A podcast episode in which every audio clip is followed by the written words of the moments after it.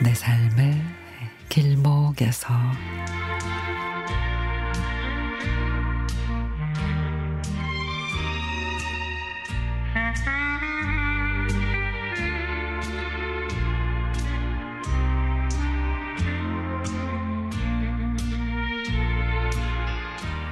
둘째 아들 녀석이 2학기 중간고사 시험이라 집에 일찍 오게 됐습니다.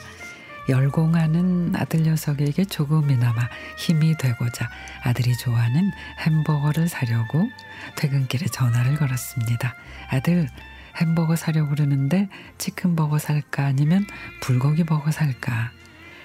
아, 금요 형하고 동생한테 물어보고 문자로 보내드릴게요. 그래, 엄마도 어떤 거 먹고 싶은지 물어봐서 빨리 보내주렴.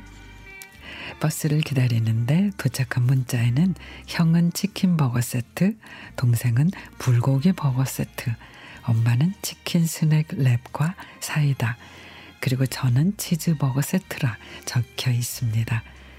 집 앞에 있는 햄버거 가게에 가서 휴대폰을 꺼내 아들 녀석이 문자로 보내온 wording을 그대로 점원에게 읽어주었습니다. 그런데 매번 햄버거를 사고 카드만 주고받던 가게였는데 그날은 뒤쪽을 향해 큰 소리로 치킨버거 하나, 불고기버거 하나, 스낵 랩 하나, 치즈 치즈버거 하나요 라고 합니다. 그러자 뒤쪽에 있는 친구가 thank you 그러네요. 그리고는 아르바이트 여학생은 어머 오늘 저녁은 저녁으로 햄버거 드시나 봐요. 가족들은 좋으시겠네요.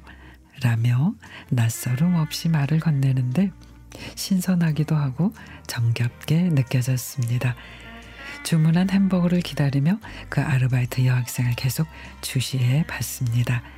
다음 손님에게도 치킨을 많이 사가시네요. 오늘 가족 중에 누구 생일을 맞으신 분이 계신가 봐요.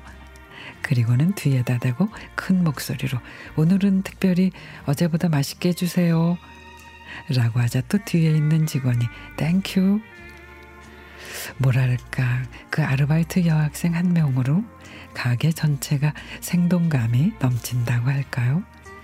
집으로 돌아오는 길 이상하게 깃털처럼 제가 하늘을 나는 것 같고 뭔가 말 못할 행복 같은 그런 무언가가 느껴졌습니다. 그 햄버거 가게에 그 아르바이트생 오래오래 있었으면 좋겠습니다.